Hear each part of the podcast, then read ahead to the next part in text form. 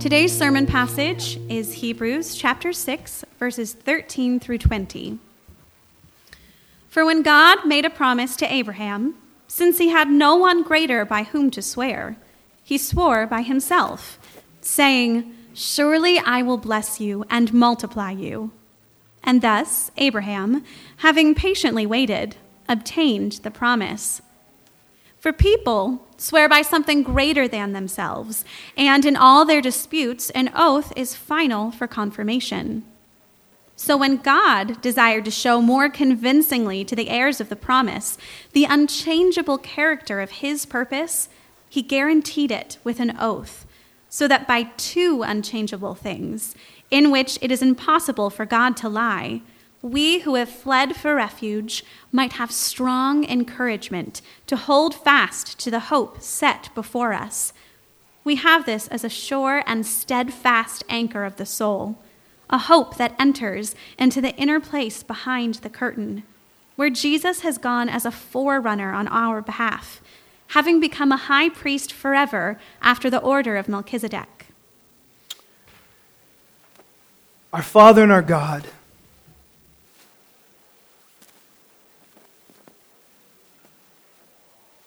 This is what we pray this morning that by the work of your Spirit, each person here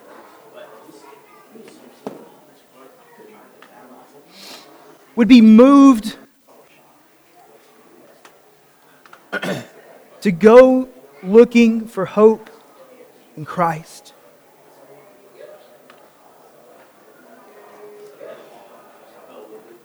Each person here would say, Come now, rejoice, O my soul. Oh, so sorry. You, you know what? Mine is Christ forevermore.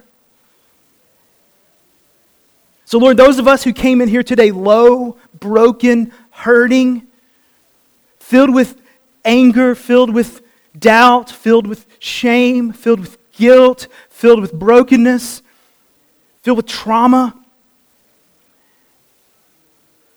Pray that Christ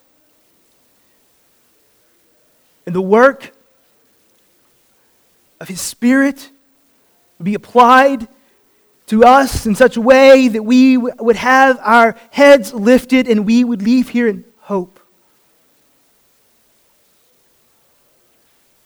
And for those of us who came in here grasping on to other anchors, grasping on to other things.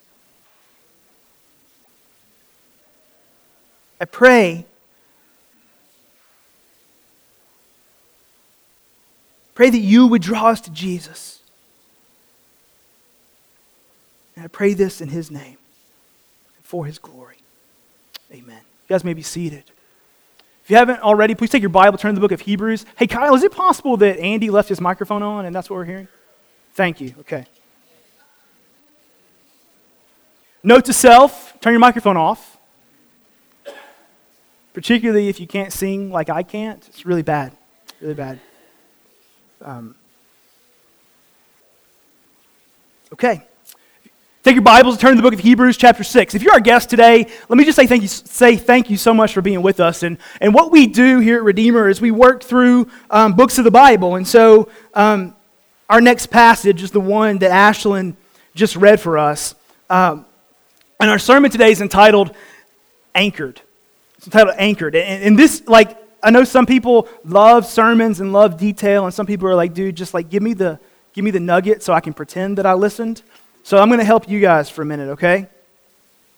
Here's what this passage says is that in Jesus Christ, the Son of God, there is a spiritual anchor that endures all things, now and forevermore. That's what the passage says. In Jesus Christ, the Son of God, there's a spiritual anchor that endures all things now and forevermore. Now, that's a loaded sentence that we're going to spend a few minutes trying to wrestle through, but that's what's going on in this passage.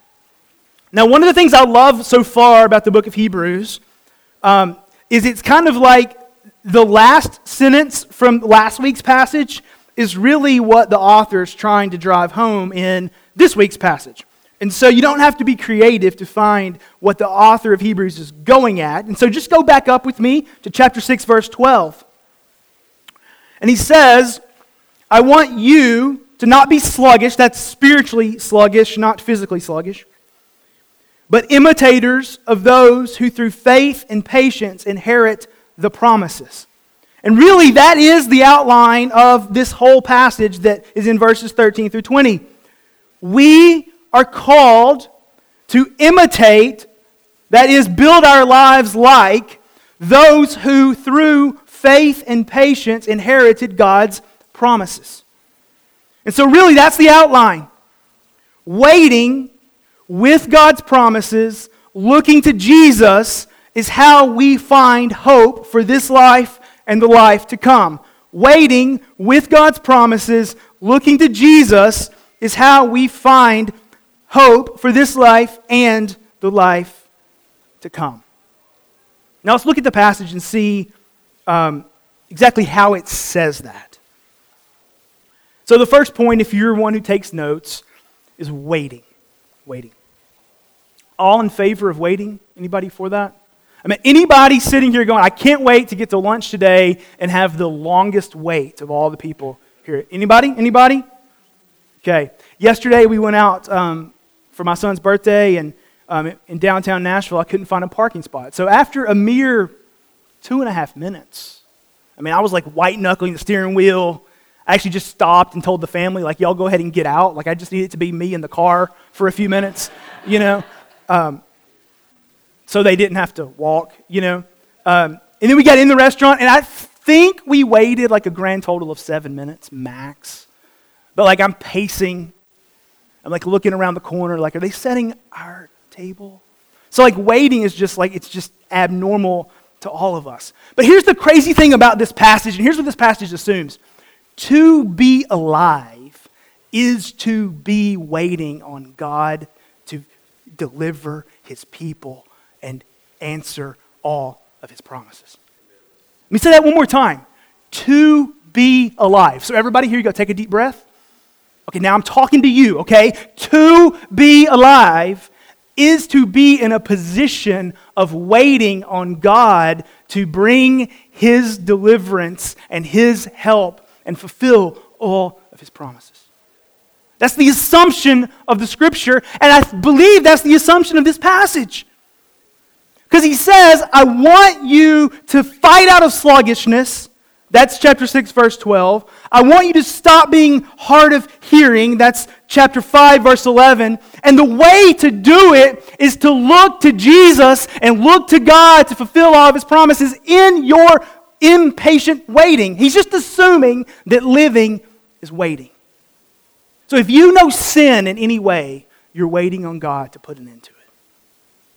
If you know sickness and death and the decay of the body, in any way, I'm about to turn 40, I'm feeling it, okay? In any way, then we're waiting on God to come and deliver us. If we know broken relationships in any way, then we're waiting on God to come and apply His mercy and His grace to heal us of those things. If we know past hurts and past traumas and past brokenness and past broken relationships, what we are waiting on is for the Lord to apply the balm of His Spirit and the balm of His Word to carry us forward. To be alive is to be waiting on the Lord. And so, to those who are waiting, which I've already said is all of us, the author of Hebrews says, let's start by looking at Abraham. Let's start by looking at Abraham. So look at verse 13. For when God made a promise to Abraham, so God made a promise to Abraham. And then verse 15, and thus Abraham, having patiently waited, obtained the promise. So Abraham waited and obtained the promise. Now, here's some good news for you, okay? How many of you are familiar with the story of Abraham? It's found in Genesis 12, 13, 14, 15, all the way through the end of Genesis. Like, like if you were to write a, a, a two sentence summary of the story of Abraham, would you say that Abraham patiently waited on the Lord? Like, uh, like no! like, like, let's, just, let's just run through this real quick. God came to Abraham and said, Abraham, out of all the people alive, I'm choosing you, and I'm going to build my name, my glory, my nation, and my purposes through you. Through your family, by the way, Abraham had no children. Through your family, all the peoples of the earth are going to be blessed. Cool, okay, sounds good. Then Abraham is called to leave his home. They have to, lots of tumult as they try to get to the place where God was sending them. They still don't have a child. They still don't have a child. So, Abraham, you know, the, the one who waited patiently, he creates a scheme to make a child in a different way. That's, and God says, no, no, no, not in that way. You will have a child. And so this goes on for decades upon decades upon decades, filled with impatience. So much so that God is continually speaking his word I will bless you. I will multiply you. I will bless you. I will multiply you. I will bless you. I will multiply you. I will bless you. I will multiply you. And then Abraham finally has this son, the son that's going to become the first of the many. His name's Isaac. And God says to Isaac, excuse me, to Abraham, I want you to travel to a particular place where I'm going to send you. I want you to set up an altar to me, and I want you to put Isaac on the altar. This is in Genesis chapter 22. I want you to put Isaac on the altar and kill him as a sacrifice of worship to me. Now, put yourself in Abraham's shoes here, okay? Like, wait, wait, wait, wait, what? I mean, we've been doing all this bouncing around, waiting on you, God, to keep your promise and give me a son who's going to become the first of, of many sons. And, and, and we really didn't think this was going to happen. I mean, so much so that, that my wife laughed out loud when, when you said that it was going to happen. And yet, it finally happened, and you want me to do what? And so they go, and um, again, you can read about this in Genesis chapter 22. They go, and God um, takes them to the place. And what I, what I love is this is not in the Bible. This is just me editorializing, which is a little bit dangerous, but let's do this anyway. Like, like clearly Isaac had to be a teenager because you know, like teenagers are like the least self-aware people in the world, right? So they go on this three-day journey, and then on the third day, Isaac's like, "Oh yeah, like Dad, we forgot the lamb, you know, the sacrifice." Like it took him like three days to figure it out. Anyway, um, so they go, and Abraham is about to do what God has told him to do, and in the last minute, the angel of the Lord says, "Stop! I don't want you to kill your son. I've provided a lamb here. Use that lamb, release your son. And then the angel of the Lord reiterates again the promise of God that he will make Abraham a great nation. He will multiply him and he will use him to bless. But the reality is is what we're told is waiting for Abraham was not patiently sitting around repeating God's promises to himself. Waiting for Abraham was living and doubting and struggling and battling and trying to believe God's promises over everything that he saw and felt and was told and struggled with. So waiting is living, and living is not this like high ivory tower Christian like bubble. Waiting is walking through a hard world that that is not out to make life easy. Waiting is walking through a sinful world. Waiting is navigating our own sin. Waiting is re- waiting, navigating relational brokenness. Waiting is trying to obey God and His Word, and everything not always working out the way we hoped it would work out. It's like the author of Hebrews knows that life's difficult. It's like the author of Hebrews knows that life is a challenge. It's like the author of Hebrews knows that following Jesus in this world is not an easy thing. And then he points to Abraham and he says, Abraham obtained the promise. And I think that's intended to be an encouragement to us because Abraham pretty much botched the whole waiting thing at every possible turn. And God was faithful to his word. God was faithful to his gracious and merciful promise in spite of Abraham. And so it's like he's saying, in your waiting, look at Abraham to give you hope. Because Abraham says scoundrels can have God's blessing too. Abraham says those who are impatient and try to make their own way can have God's blessing too.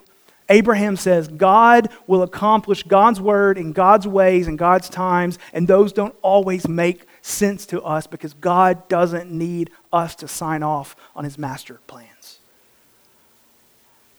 But waiting is central to our world. So before we even get into the stuff about promises, let's just hone in on waiting because I think it's so counterintuitive for all of us. So, what does this waiting look like? I think it looks like this. Here are some ways that this waiting that God's talking about could look like.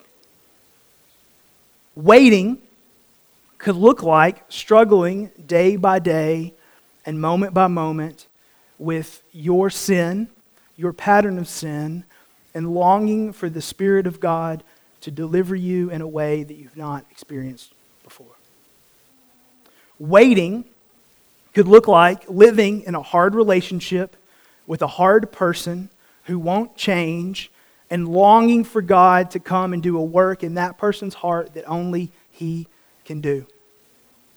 Waiting can look like carrying the guilt and the shame and the fear of our past poor choices and, and longing for the Lord to come and apply His grace and His mercy and His healing there. Waiting could look like carrying a debilitating illness day by day and moment by moment, longing for the Lord to either heal or to take us home to be with Jesus. Waiting can look like walking in the brokenness and the trauma of our past longing for Jesus to come and make us whole and make us feel renewed and redeemed and restored, even if that means He needs to take us home. Living is waiting. And if our gospel and our hope and our redemption doesn't speak to our current waiting, then we've missed the point. The point of this passage is to have hope that transcends waiting. And what the passage says is that if we want that hope, there's two places we need to look. And they're kind of come from the same source. If we want this kind of hope for our waiting, there's two places we need to look to the promises of God and to the Son of God. We look to the promises of God and we look to the Son of God. And like I said, those kind of spring from one source God Himself. The, the bulk so, the second point, if you're a note taker, is with promises. We're waiting with God's promises. The bulk of the words in this passage are devoted to making this point God always keeps his word. And God reiterates his word and does things like making an oath with Abraham, not because God needs to be reminded of his word, but because he wants us to remember that he always keeps his word. God is not capitulating in like his character is not flawed. He didn't need to be like, "Oh yeah, I'm supposed to keep my word." God was leaning in and God was pursuing and God was saying, "Know the word because I will keep it." Every step of the way. That's what this passage is shouting. God wanted to convince not only Abraham, but the heirs of the promise, that's all the children of Abraham, that his character is unchanging, his purpose is unchanging, and he will always keep his word. That's what this passage is trying to drive home to us. So if God always keeps his promises, it makes sense to us to me that our calling is to look for hope by looking for God's promises. So if we are spiritually malnourished, it could be because we're not consuming God's promises, or it could be because we're consuming the wrong ones. But either way, the calling of the passage is to know what God has promised and to believe it with great earnestness because promises by God are to yield confident hope that changes the present. That's what this passage is shouting to us. So, I, I was thinking about this like, okay, so if you're malnourished, you're either malnourished because you're not eating anything or like my kids, you're just eating a bunch of junk. You know, Doritos, Twinkies, chocolate, ice cream, all the stuff. But either way, The way to nourish your soul is to take in the promises of God that are the food that yield faith and hope and confidence. So, where do we find these? Ultimately, we find these promises of God in the Scripture. We find them in the Scripture. So, if I wanted to kind of play, just gloss over the fact that, that this might be a difficult task, I could just say, hey, take up your Bible, start reading, you'll find promises of God. But that's not going to help you. So, let me give you two very clear promises that God has given in the Scripture that breathe life into my soul. These are healthy food. One of them is Romans chapter 8, verses 31 through 39. Romans chapter 8, verses 31 through 39. I'm not going to read the whole thing to you as much as I'd like to, but just listen to the end here. For I am sure that neither death nor life, nor angels nor rulers, nor things present nor things to come, nor powers, nor height, nor depth, nor anything else in all creation will be able to separate us from the love of God in Christ Jesus our Lord. Basically, what we're being promised there is that nothing, and by nothing they mean nothing, will separate God's people from God's love in Christ Jesus. That is a promise that we're called to hear and receive and believe and let it shape the way that we live in this world. Here's another one that's, that's been very fruitful to me as my wife and I have navigated some hardship over the years. Hebrews chapter 13, verses 5 and 6.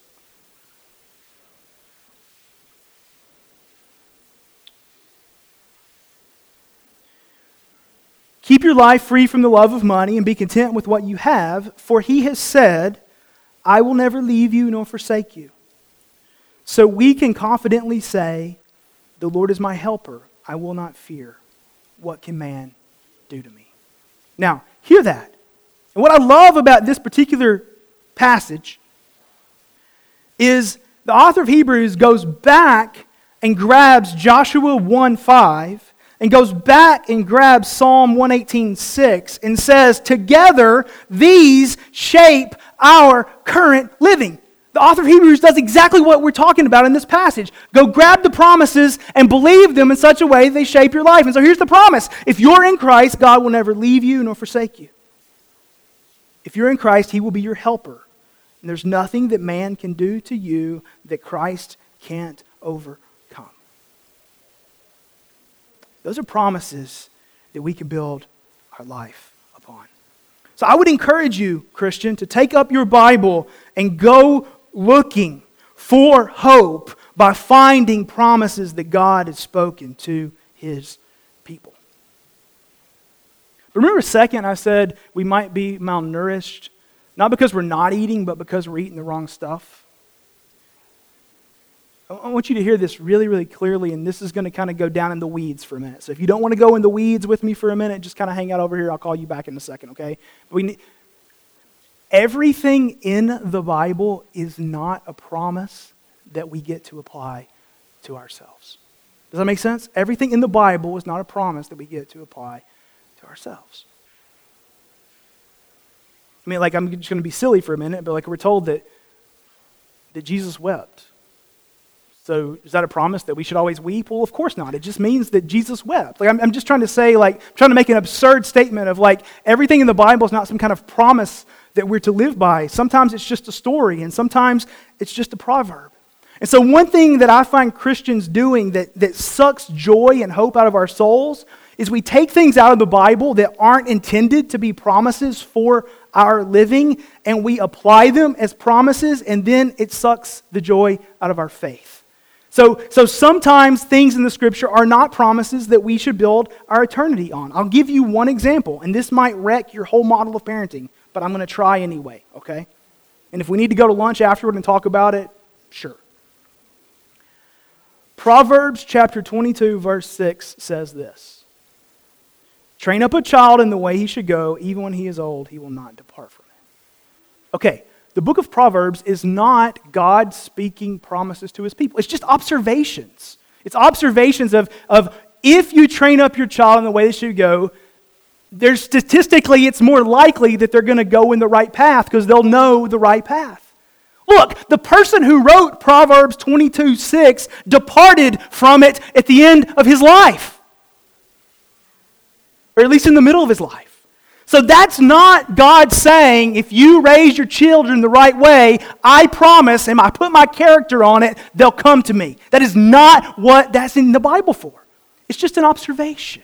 And so it would be feeding our souls in the wrong way to take that up as a promise, preach it to ourselves, and then believe it, because what will then happen is if our children stray from the Lord, one of two really negative things is going to happen. One, I'm going to start to believe that God doesn't keep his promises. Or I'm going to start to believe that it was all my fault. And neither one of those things have to be true. It's a proverb, it's not a promise. I'm trying to decide if I want to get into politics or stay out of it for a minute. Okay, I'm going to stay out.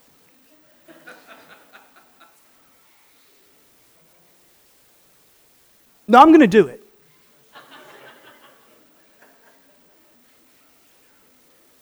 And guys, I'm not trying to be divisive here. I'm really not.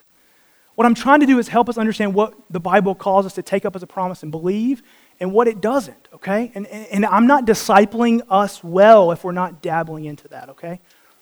So often Christians like to quote 2 Chronicles 7:14. If my people who I call by name will repent, then I will heal their land. Okay, that's in the Bible that reads like a promise. But do you know who the people are there? It's Israel. Do you know what the land is? It's Israel. Do you know what the modern parallel of that? It's not America, it's the church. And so that's a promise that, when rightly applied, says that if the church will repent and return to the Lord, the Lord will heal the church. It doesn't mean anything for America. And if we go down that path, we are taking God's word and applying it in a wrong way. And when we do that, we're either going to be disappointed in God or we're going to think we didn't repent enough. That's not the issue. Second Chronicles 7:14 was not intended to have anything to do with geopolitics. It had everything to do with God's people following the Lord. Now, I'm not trying to divide. I see some of you like, dude, what's the point? Here's the point. The promises of God in the scripture are intended to be pearls of greatest treasure that fuel our souls for all of our hardships and all of our days. But every word in the scripture is not intended to be one of those promises. So we have to be wise as we go looking for them. Now, if all that I just said confused you, go back Romans 8, 31 through 39, Hebrews 13, 5 and 6. These are promises that we can build our lives upon. Now, the second thing the passage says is if we want hope, if we want hope that transcends this world while we wait on the Lord, we will look to Jesus. This is verses 20, 19 and 20.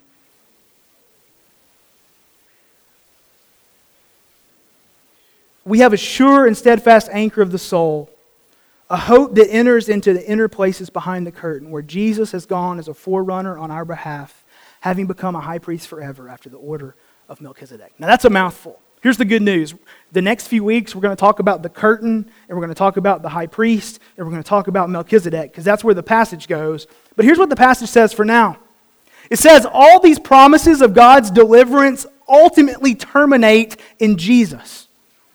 It's like in a house, if you were to look at all the electrical systems and take all the outlets out, what you have is a bunch of wires. But all the wires go back to the circuit breaker. All the wires go back to the box where the circuits are. All the power for all the electricity comes from the breaker box. And in the scripture, the power of the promises is the Son of God who came, lived, died, rose again, and took on the weight of sin and guilt and death to build the people of God forever. All the promises ultimately point to Jesus. So much so that Paul would say in 2 Corinthians 1 For all the promises of God find their yes in Christ. What this passage says is because all the promises find their, their yes in Jesus, then Jesus is a sure and steadfast anchor of the soul. Just let the metaphor resound. An anchor is that which holds a boat in place. It keeps it from being pulled out to sea It keeps it from being separated from its home. It keeps it from being toppled over. It keeps it from being destroyed. Every boat at sea needs an anchor. But what we're told here is that Jesus is not just an anchor, he's the sure anchor, meaning that he is certain. He never fails his children. And it says that he is the steadfast anchor, meaning he is firm and unwavering. And so, what this passage is shouting to us is that in Jesus, our souls are offered a sure and steadfast anchor that can endure all things. And Jesus, the anchor that carries the people through all things, gives us hope. Gives us hope. How so? How so? One, it says that he entered behind the curtain, which is biblical language to say Jesus stands in the presence of God in the Holy of Holies, representing the people as an accepted high priest who's made an offering for our sin and brings us into the presence of God.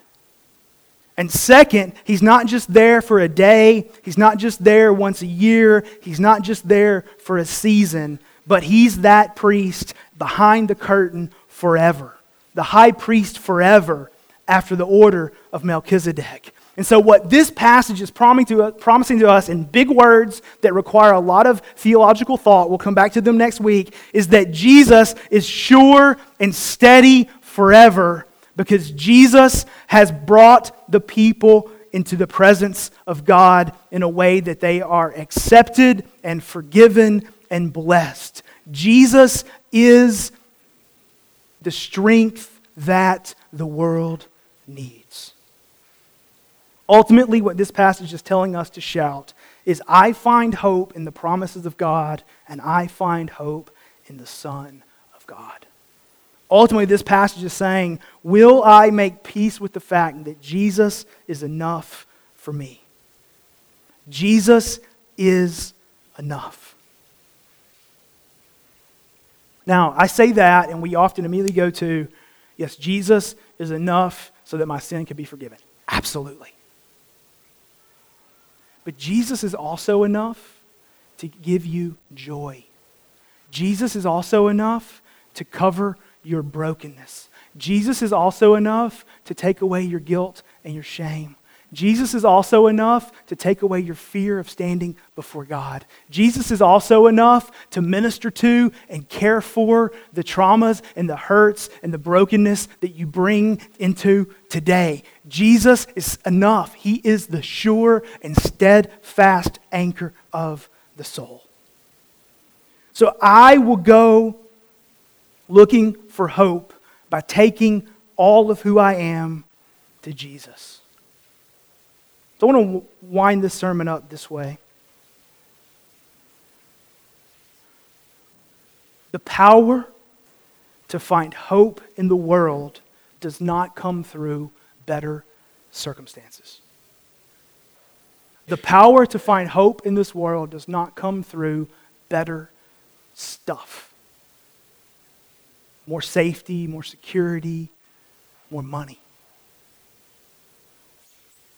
The power to find hope in this world comes through the God who's made promises that he always keeps, and through the Son of God who came to fulfill all of those promises. Now, what I'm saying to you and what this passage is calling us to is to recognize that hope doesn't come like a light switch. Hey, I'm a Christian now. Yay!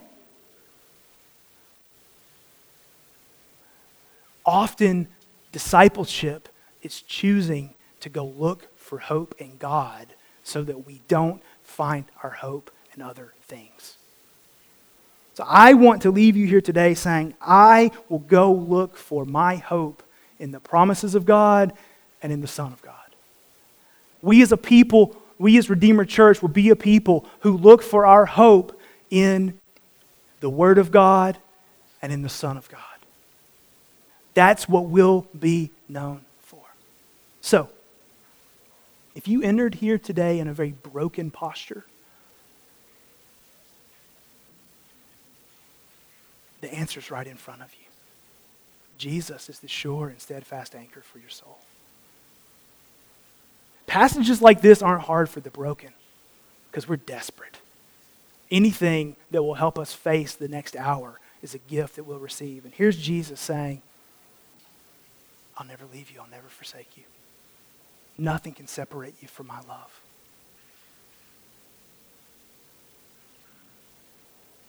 What I fear, and I think what this passage is really addressing, is those of us who didn't come in here broken, but came in here looking in all the other places. We came in here finding more confidence in our bank account than we did the love of God. We came in here finding more joy in that promotion we got this week than we do the love of God in Christ Jesus. We came in here loving the hope of a new house more than the love of God in Christ Jesus.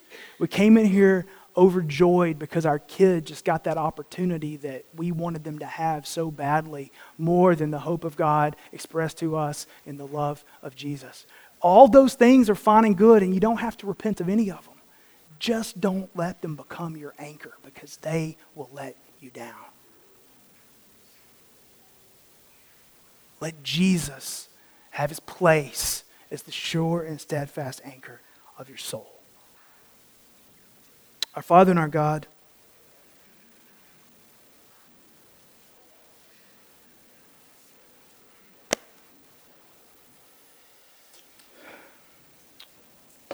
in any way that which we have discussed would bear fruit for your kingdom, I pray that you would make it happen. I pray that you would accomplish many things here today. God, we ask that your spirit be at work now. And we pray this in Jesus' name. Congregation, at this time each week, we take the Lord's Supper. Um, this is a meal that Jesus gave us. It's a meal for us to say, Jesus is my hope, Jesus is my anchor, I cling to him. Here at Redeemer Church, we invite anyone who is a Christian, that's anyone who's professed faith in Jesus and made that known to the church, we invite you to take this bread, take this cup with us. If you're with us today and that's not you, we are not really trying to exclude you as much as we just don't want anyone to settle for bread and cup. We want you to have Jesus. The bread and the cup are just signs of what Christ has done. So we take them in joy and we take them as a declaration of our hope in Christ. If you'd like to talk with me or talk with someone here about what it would look like to become a follower of Jesus, we'd love to have that conversation with you. We'd love to help you in that conversation. We're going to sing. Some men are going to come. They're going to pass out the bread and the cup. I'll come back in a few minutes and we'll take them together.